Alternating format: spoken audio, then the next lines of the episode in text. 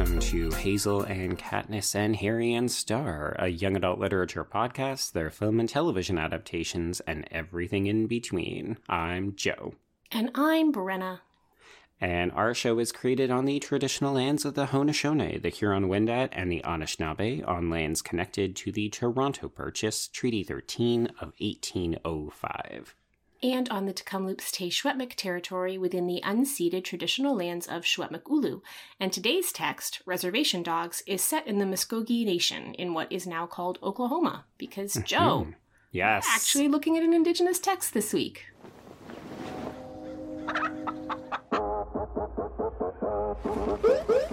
Abnormal. Y'all wouldn't have seen a stolen food truck, would you? No. Oh. Someone stole the truck. Broad daylight. Put your seatbelt on. Seatbelt. People safety. We're stealing a chip I do not give a shit, man. Put your seatbelt on. We're not going. Go! Apparently it was full of chips. I've never seen anything like that. You're good thieves. Best in town. Oh, thank you. It is a small town. Like Tell your friends.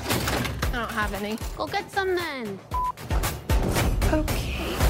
We could be in California as soon as two months. California, here we come.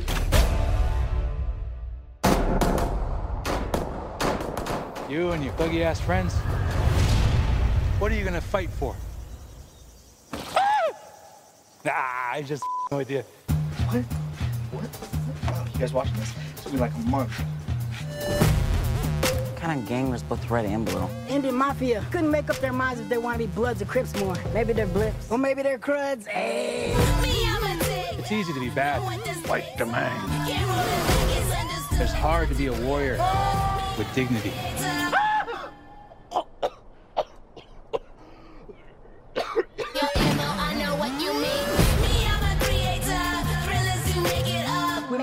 When the Glock go pop, pop, pop. Bullets can't be stopped. I let That Letterman shot when the Glock go pop, pop, pop. You better believe we're shutting down shop when the Glock go pop, pop, pop.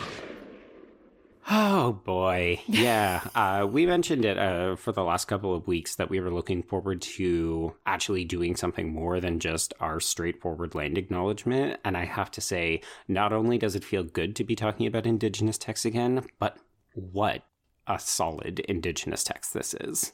I really enjoyed watching this show. I was texting with Joe, like, it's rare for me to find or make the time to binge something. Mm-hmm. And I basically watched this whole series in two days. I just really, really, really genuinely enjoyed it. And it was also so refreshing. Just different perspective, different mm-hmm. setting.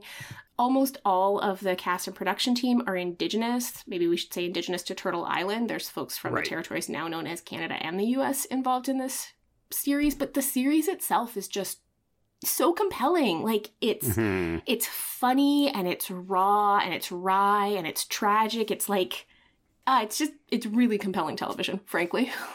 Indeed, yeah. So this is airing on Disney Plus in Canada, which is honestly a bit of a head scratcher, but this is what happens when we have fewer streaming services in this country.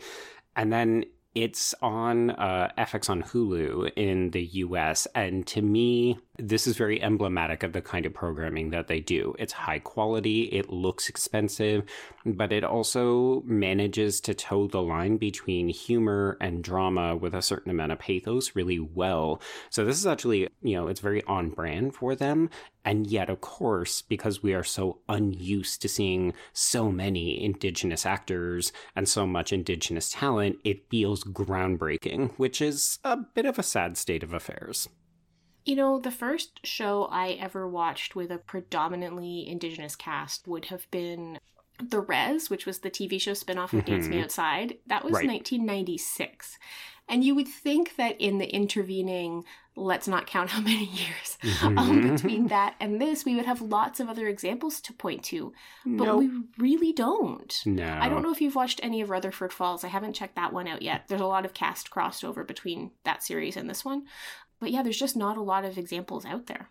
This is true. I have not seen Rutherford Falls, but I have been told numerous times by my best friend Daniel that it is very funny and honestly one of my favorite I guess we could say cameo or very supporting secondary characters from Reservation Dogs is one of the lead actors on that show. And that's almost enough of an endorsement to get me to watch it because I thought that Jana Schmieding as Bev, the IHS clinic receptionist, was so funny. I died. She was amazing and such good comic timing because ultimately pa- playing like a pretty straight character, like none of her lines are actually jokes, but the Mhm. way that she engages with our protagonist in that episode and just like these subtle like eyebrow raise or like yeah, great, just fantastic. Joe actually texted me and was like, "I aspire to be this receptionist." hmm hmm you can do it, Joe. I believe in you. I can do it. Yeah. And maybe let's just quickly run through uh, some of these people. So, Reservation Dogs is created by Sterling Harjo as well as Taika Waititi. And I. I gathered that Taika Waititi has contributed to the creative process, but it also seems like his name is what helped to get this made. Obviously, a very notable Indigenous figure from New Zealand, associated with Marvel movies and so on not an unproblematic person who sometimes sticks his foot in his mouth, but really the person behind this is uh, Sterling Harjo. And Sterling Harjo actually is part of a or was I'm not sure if he's still in it, but uh, it was a comedy group called like I don't know. I think they were called yeah the 1491s. They were an Mhm. indigenous comedy group, and that is a lot of the vibe that underlies this show, and also Okay. a lot of the people he worked with in that sketch comedy group come in as the supporting cast on this show.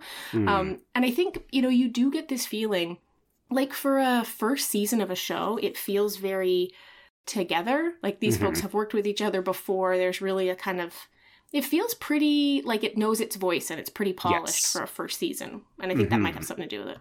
Interesting. Yeah, I mean, there's something to be said for people working together on multiple projects because they do have that camaraderie. But I agree with you. Yeah, it feels strong right out of the gate. hmm So we've got a cast that is composed of four teenagers who live on the res in a small town. They are very, very eager to leave town and get to California.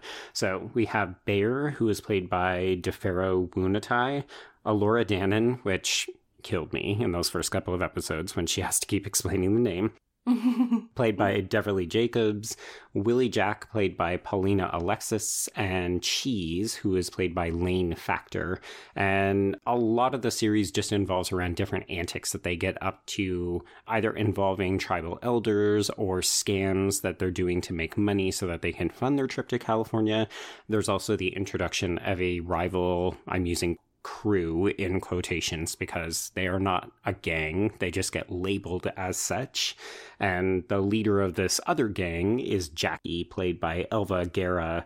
And then we've also got adults in here in the mix. So we've got Little Mike and Funny Bone as Mose and Mekko, and they are indigenous rappers who became famous because they appeared on America's Got Talent. We've got Zahn McClarnon as Big, the tribal police officer. Sarah Podemski as Rita, Bear's mother, Gary Farmer as Elora's Uncle Brownie, and then there's a fictitious character that Bear sometimes sees when he is knocked out or yeah, just sees at random times. Uh, and that's Dallas Goldtooth, uh, who plays William Knifeman, aka Spirit. One of the things I really like about the show is the way it is unflinching in combining the sort of spiritual world with the Mhm. physical realm. Um, Right. You know, we've talked about this before of this idea of like oftentimes settler critics in particular will label indigenous literature as being quote unquote magic realism and hmm we've talked before about how folks like Eden Robinson have said, no, it's not magic realism. It's just real. This is just Yes. what reality is. It's a blending of these worlds. And uh, the show does that very well, often to very comic effect, but sometimes to Mhm. deeply moving effect. It's quite cool. Yeah, um, it's not one of my favorite episodes, but there is one episode, sort of the middle stretch of episodes, each character kind of gets their own standalone, or we get to learn more about them. And Cheese goes on a ride along with Big And part of this is we get an understanding of why Big became the tribal police officer. And it's because of various encounters through his life with a deer woman. And having read Stephen Graham Jones's adult horror fiction, he wrote a book that plays on this idea of a almost like a shape shifting woman who will exact revenge against primarily bad men. And mm-hmm. it was really interesting to see this represented in still a threatening way, but also in a this is our lived experience. Our relationship to culture and spiritualism definitely informs who we become. And I thought it was an interesting way to explore why Big becomes the person he does.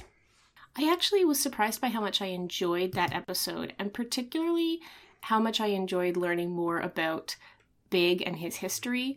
hmm So, as you already said, Joe, Big's played by Zahn McClarnon, and something that I noticed in a lot of the particularly Indigenous written critiques of the show or uh, responses or reviews was a real sense of gratitude to see this actor who obviously Mhm. has a lot of range getting Yep. to play something other than sort of the noble stoic kind of like quote unquote cigar store indian type character like Right. getting him to be funny and loose and this character with a true backstory which is really rare for the roles he often gets cast in is really Mhm. refreshing and i genuinely enjoyed his portrayal that episode i don't know if it's the strongest within the series itself but i really liked learning more about both big and cheese um, Mhm. because i think both of those are characters who i I don't know. They're they are both very much comic relief most of the time in the series, but I really liked both of them. I find them both quite charming to watch.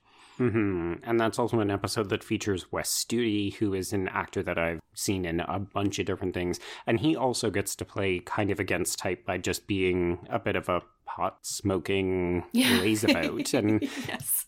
it's enjoyable because one of the things as a white settler when we watch this show is we're looking to see whether or not this is going to be familiar depictions of indigenous peoples. You know, are they going to fall back onto stereotypes that we have seen in settler made productions that feature this kind of quote unquote noble savage or the the wise elder who is going to come in and and help solve a murder mystery or something like this and one of the things I really, really liked about the show is that we get this diverse range. Like, we get a bunch of characters who are in touch with their culture and their background, but also we get a bunch of people who are just like living their lives and doing dumb stuff. And it's really enjoyable just to see, yeah, these are all people. They are not what white people think of them as, they're just people living their lives. Well, one of the biggest problems with settler depictions of Indigenous life is that settler art tends to depict Indigenous life as something that happened in the past, like that Right. exists in the past tense. And Mhm. instead, in this series, you get things like Auntie B, who's a beater who does beautiful beadwork, Mhm. but she answers the door like ready to shoot you.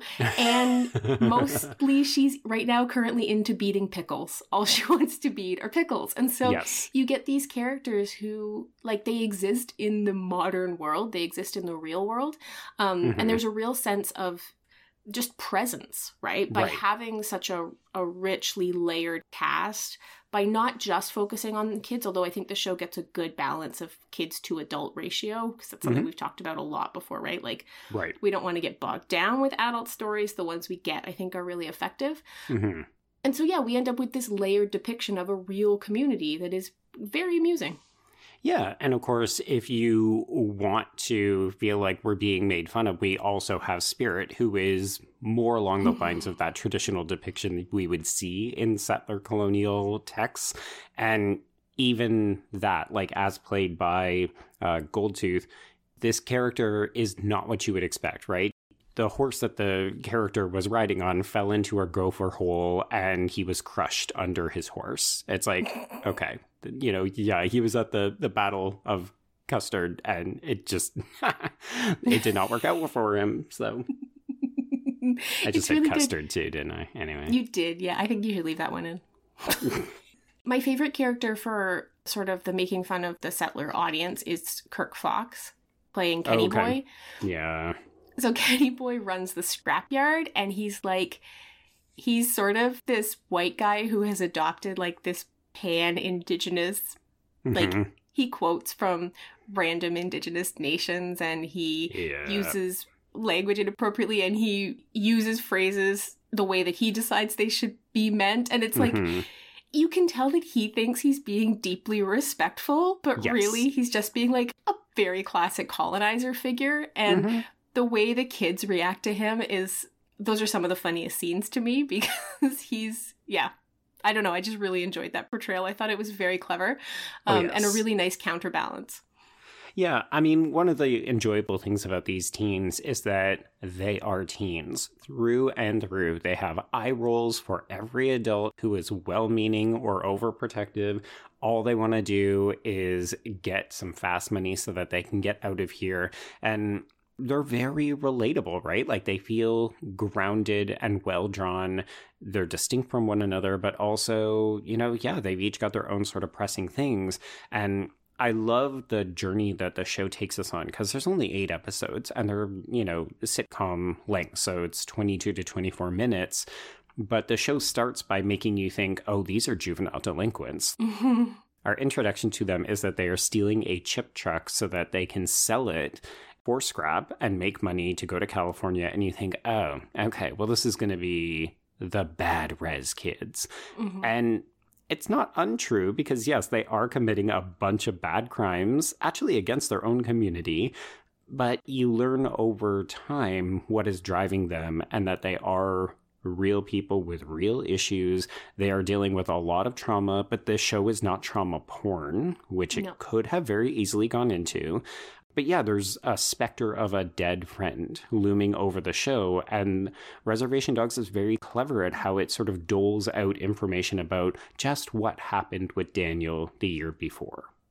Yeah, it's I, I agree with you, Joe. So episode seven in particular, and we should say for folks who haven't checked out the show, we should issue a, a bit of a content warning, hmm particularly for episode seven, maybe episode six. There is very frank discussion of suicide.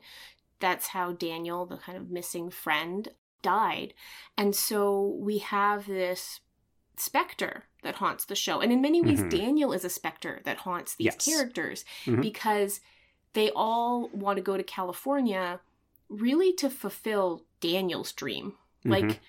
As the show progresses, you realize that even Elora, who is the most gung ho about getting the money to get to California, even she is doing it to fulfill what she believes Daniel would have done if he had survived. hmm So, and she is deeply impacted from the trauma of having been the one who found Daniel. And all of that could make the show extremely heavy, hard to watch, and it would Yep. be well within its rights to tell that story. Yep. And that really was the tone that something like Fire Song took, right? Right. But Harjo has taken a very different tack here, which is that these kids are impacted by trauma, but trauma is not the central focus of their daily lives. The Mhm. central focus of their daily lives is trying to buy a beaded necklace that looks like a microphone but kind of just looks like a penis. Or stealing a chip truck and trying to convince the scrap metal guy to let them keep the chips since he doesn't need them. You know, like the the episodic nature of the show allows us to have funny, hilarious, weird moments mm-hmm. but we also slowly discover the underlying story of these characters and the the blend is very effective Yes, yes. Oh, very, very effective.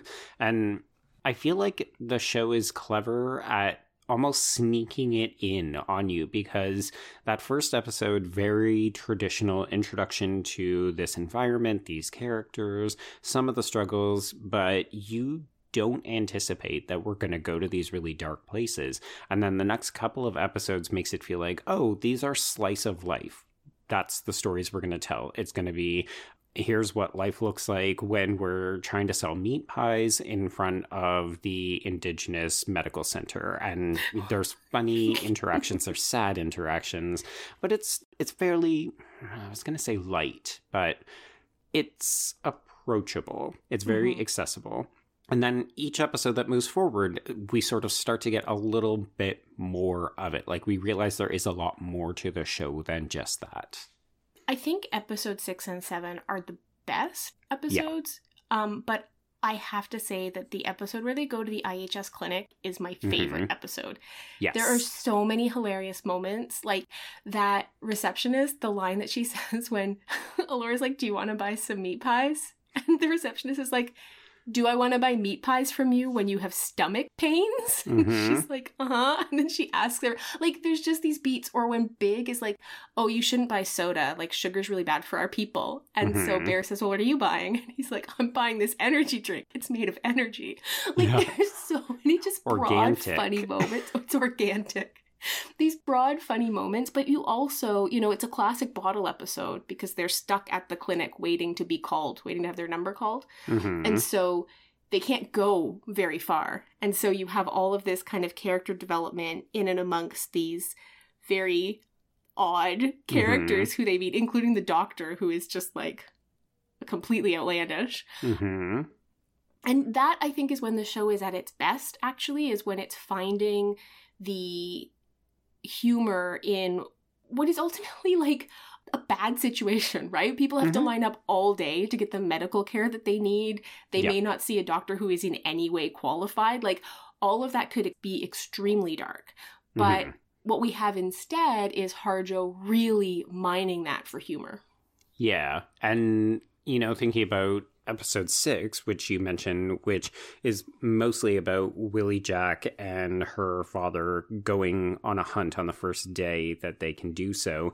And, you know, we learn over time that the land that they're hunting on is actually owned by Texas ranchers who are never oh there. And there's talk about, oh, well, do you think they would ever get the land back? And the answer is no hmm. but it doesn't stop them from going onto the land. And then they realize, oh, we're actually being videotaped by a bunch of cameras. So they set out to find the camera, and then we get glimpses of them walking through. And I think there's 27 cameras, and they have no idea that they're being videotaped the whole time. We get to see this montage. Uh, it's almost like a smash montage of them walking, dancing, cracking jokes, poking fun at things. It's, you know, there's a lot of joy and life in this episode, but the whole thing is tinged with sadness because this is an activity that they did last year with mm-hmm. Daniel. Joe, in that episode, one of my favorite little moments of business is when the Texas ranchers walk through the property. Oh. And, And they're just, just listing off all of these things wokeness, the homosexuals. because it's it's just like how indigenous characters are treated as sort of wooden and one-dimensional in Mhm. mainstream series. And then here we have these ranchers. And yeah that's exactly it. They're walking through the woods and they're like wokeness. Don't forget the gay marriage. Like Mhm. it's amazing i love that scene It is. And it didn't strike me until after I had finished watching all eight episodes that really that's one of the few times we see white people. There's, Mhm. I think, about three or four white characters in this entire show, which feels really refreshing. Although this is also me cueing you up to acknowledge that the show is not perfect in its representation. Yeah, I think it's really important that we note that when the show came out, there was a fair amount of criticism, particularly from Afro Indigenous people. You know, the show is set in Oklahoma, which has Mhm. a large black population and particularly a large black indigenous population. Right. And we don't see that represented in the series at all, which is one thing. Odd. it's odd, right? Because it, it ends up being a hole in what is otherwise an incredibly Mm-hmm. interesting representative choice in the way the show has been like so carefully put together. right. I'm going to give Joe an article to link in the show notes called Representation and Black and Hip Hop Culture in Reservation Dogs from the Ethnomusicology Review at UCLA. And in that article, one of the things that the author Kyle T. Mays points out is that the show leans really, really heavily on hip hop culture, hmm hip hop language cues. And so to to have all of that but to see such absence is an issue. Um, Mhm. This author writes As an Afro Indigenous person, I would love to have seen more three dimensional Afro Indigenous people in the media, including reservation dogs. While Native people remain largely invisible in white stream society, there are hardly any representations of Afro Indigenous people. Right. And this, I think, becomes a particular issue in the episode that really centers around Bear's dad. So, Bear's dad is a rapper named Punkin Lusty. yes, he is. And it's a very funny episode. Punkin Mhm. Lusty sings a song called Greasy Fry Bread, which is wildly catchy. It was literally stuck in my head for about three days. hmm And I think that, you know, the show is leaning on a lot of what is funny about that, but a lot of what becomes funny about that is this sort of appropriation of blackness and markers Right. of black culture. Yeah. And I'll, I'll give you another quote from this article. It seems that this portrayal of a character is nothing more than a caricature of black masculinity performed by an indigenous person and written by indigenous authors. Some folks have screenshotted several instances in which Jody uses the N word. He apologized for it on Twitter and Instagram, but it is about this use of sort of quote unquote black language Right. without representation, right? Mhm. So this article gets into a big question about like what does it mean to appropriate and does appropriation always have to be done by the dominant group or can appropriation happen between communities? Yep.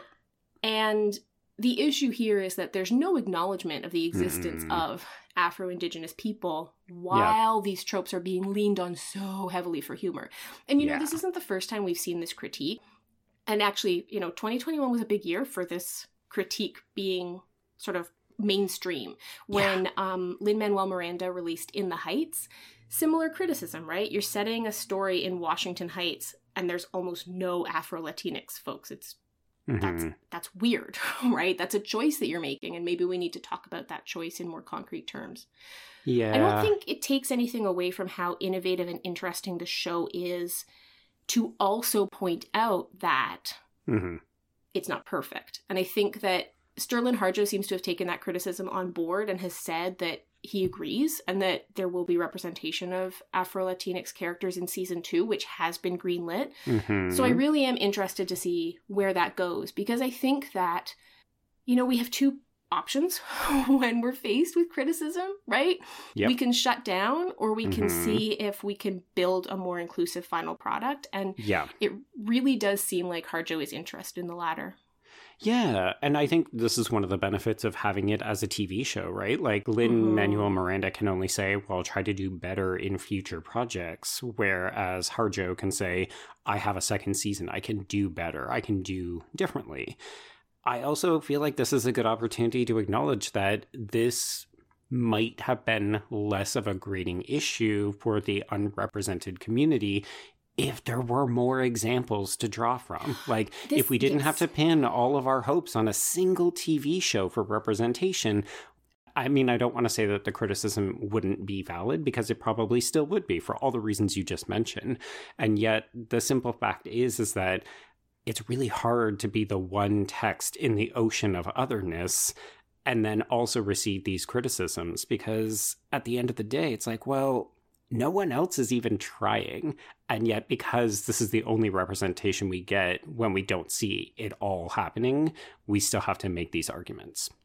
And it's interesting that you say that because uh, a successful Indigenous creator in the territory now known as Canada, the director who made Rhymes for Young Ghouls, which, by the Mhm. way, I think our Alora Jane is in, if I'm not mistaken. yes. Yes, yes, she is.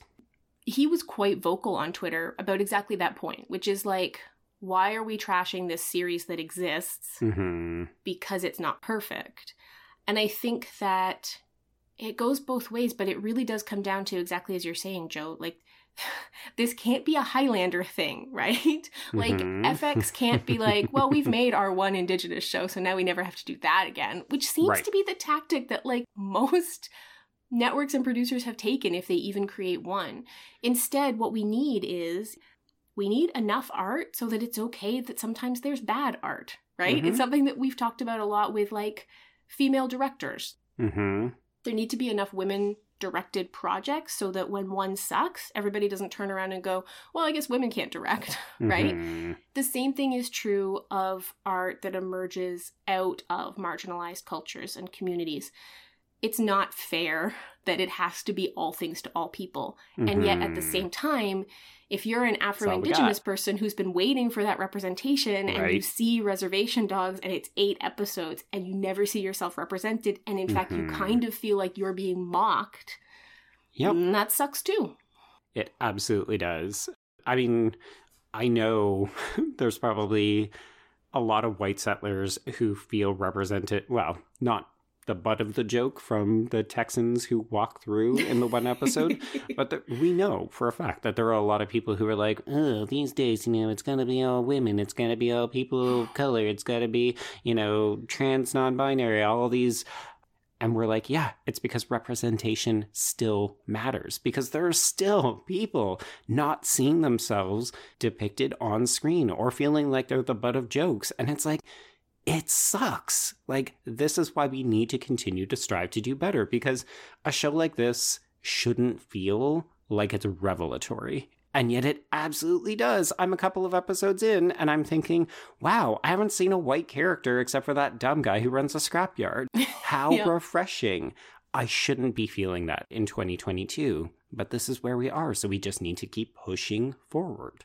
The show is also very interested in connections across communities. I think one of the most interesting characters, perhaps in the back half of the series anyway, is Bill Burr, who guests as Mhm. Garrett Bobson, the driving test Yes. guy, the Yes. driving examiner um, for Laura Jane's driving test. Mhm. And what's amazing about that character is like, so he was her teacher. In fact, he was her basketball coach who she told to go F himself. And we get all of this richness of Elora's character from those interactions, right? We know that when the going gets tough, Alora leaves, right? And Mhm. now she's trapped in this situation where she's doing this driving test.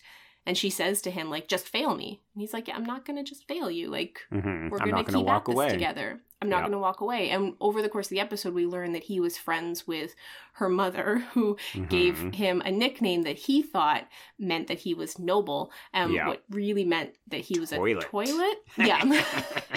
and what's nice about the way Bill Burr plays that character is he's able to laugh at himself, Mhm. right? And he's able to see the strange position he's at in this community, the privilege that he has, but also the extent to which he's not part of a lot of the in jokes around him. And he Mhm. accepts all that with this good humor that makes him really likable in the Mhm. role when he could have turned out to be another scrapyard guy, right? Yeah, but he's also not a white savior. He doesn't just come in and save the day. I mean, sure, he does show kindness to her by giving her her driver's license, even though she cannot parallel park. She 100% should not have a driver's license. No.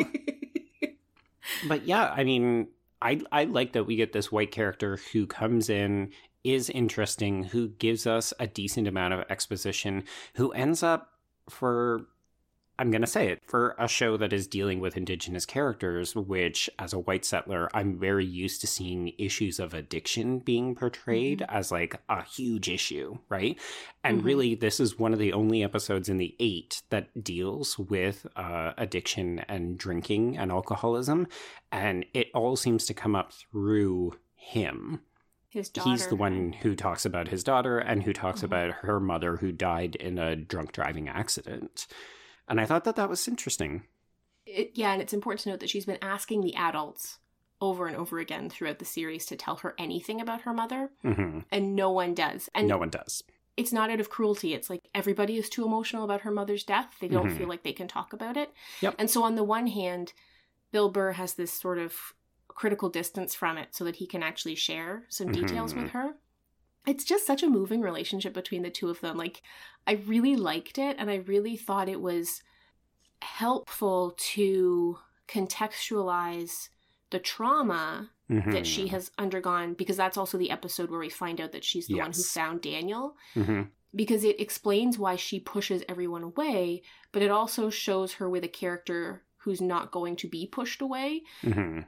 and it's it's just it's really lovely it, it gives them both Yeah. a lot of growth Yeah, I mean, there's a reason why it's the standout episode. I found Mhm. it challenging to then watch the finale because the finale Yeah. goes a little too broad for my liking. Yes, like, we really get there's some ridiculous humor, and I think it's actually representative of a lot of the jokes in the rest of the show. But coming on the heels of such an emotional, poignant, really just character driven episode, I felt a little bit let down and it felt a little too simple in setting up uh okay let's explode some of these relationships so that we have somewhere to go in season two I think what I almost wanted them to do is have reshoot it so that the contents of episodes six, seven, and eight are happening simultaneously, if that makes Mm. sense. okay Because what ends up happening is, yeah, we have two back to back extremely emotional episodes. right In the hunting episode, we find out just how deeply impacted Willie Jack has been,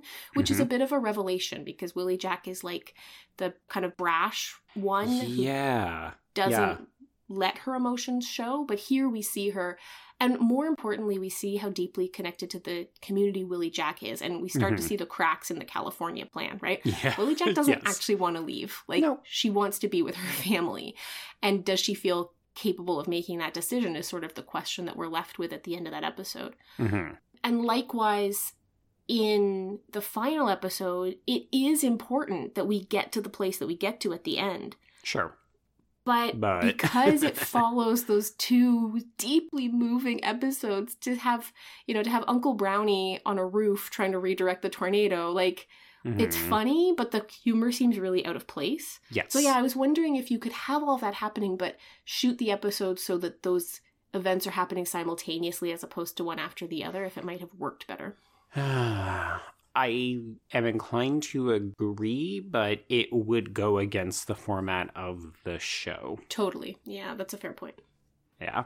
I mean, I think in a way they almost dug themselves into a problem spot. Like, I was Mhm. trying to think, oh, I wonder if you could have ended the show on episode seven or even gotten to the point of do we actually want to leave and leave that as the cliffhanger as opposed to Oh. having Elora Danan and Bear have their big blowout in the church basement and her decide that even though she knows nothing about Jackie, she's apparently going to drive across the country with her.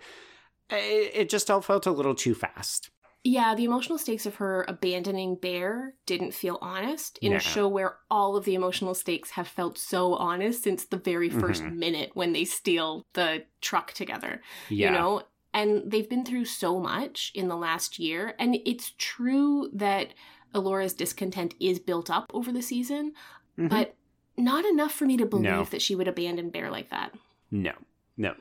Yeah, I agree. Uh, with that said, I will watch the heck out of season two whenever Yeah. it drops, and I'm very excited to see some of the changes that are going to go on. Because, you know, it's a question of if season one is dominated by this discussion about leaving and going to California and gently teasing out the truth behind what happened to Daniel, where does that leave us for season two? Is it going to Mhm. be that Elora has left and we have to process the gap that she leaves in everyone's lives? And if so, I mean, you have to find a way to keep her around because I think that Devery Jacobs is the best actor of the teens, and Absolutely. the show will lose too much if you get her off screen for too long. Yes, absolutely. She is she is the strongest of the four for sure. And she's also very compelling to watch. It would be sad to have the Mhm. show progress without her. And it would also be sad to have the show's focus split. Like if we, we spend a couple of episodes following Elora and Which I think will else is back home. Yeah, I think it will too, and I'm I don't want it. I don't want it. I think because there's too many fun adventures that they can be getting up to at home. And I also I, mean, I think it could be interesting to see this story tackle a road trip, if only because hopefully we would start to see it through a different kind of eyes, right? Because of the relationship to land. Maybe Cheese and Big go on the road together to find Elora. I'd watch that. I'd watch the heck out of that. yeah. It sounds weird to say because there's a place at the center of the show, and yet I also don't entirely feel like I understand how the res works. And I do Mhm. want a little bit more of that in season two as well. I agree, totally. I mean, as white people, let's really demand it. Here's what the white people want to see Right. in this show next Yeah, season. yeah. Please accommodate our needs now. Oh gosh. Okay. Um. So, Brenda, if people want to talk reservation dogs with us, actually, I I should one final piece. I just want to acknowledge, in case people don't know, the show is a play on Quentin Tarantino. Yes. Just wanted to acknowledge it because I feel we haven't said it. I didn't want somebody to be like, oh, they don't get the joke. Um, actually, you guys. Actually, there's a whole sequence where they walk down the street in suits in slow motion and you didn't talk about it. Yeah, we got it. We got it. We got it. It's also the poster on Bear's Wall. We got it. We Mhm. got it. Mhm. Uh, so if they do want to talk about reservation dogs with us, Brenna, how would they get in touch? You can find us on Twitter at HKHSPod or on the hashtag HKHSPod. If you want to get Joe just by himself to Mhm, talk just me. specifically to him because you want to cut me out of the conversation for some reason, Fair. Joe, where fair. do they find you? I can be reached at B still on my remote, and that's the letter B. And I'm at Brenna C. Gray, that's Gray with an A. And for anything longer, like for example, maybe you've been reading The Pigman by Paul Mhm. Zindel and you want to follow up with some long form comments, you can find us on email, hkhspod at gmail.com. Hmm. Yeah, but we're not quite up to book club, so you still got a little time to get that response in because next week we are We're back going with to law a- school. Oh my gosh, yeah. We've already teased this, but I'm excited because yeah, I I don't know anything about this book, but the movie is just an absolute g darn delight. G darn delight, that's I'm trying not to swear. I'm out of habit. I'm sorry. I would have gone with iconic myself. I object. uh, yeah, so that's what we're up to. You are reading Legally Blonde. You're rewatching that delightful film. Like I can tell you Mhm. already, it's going to be a celebratory episode. So Oh, come back 100%. for that. Yeah. Mhm. and you're reading The Pigman for our next book club episode. And Yeah. until next time, I will see you on the page. and I will see you on the screen.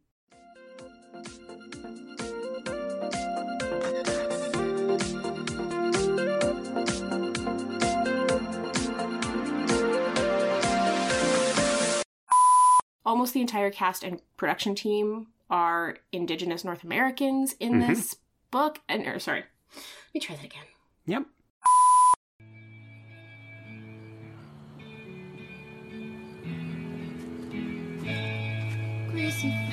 Fabric, greasy, greasy fabric.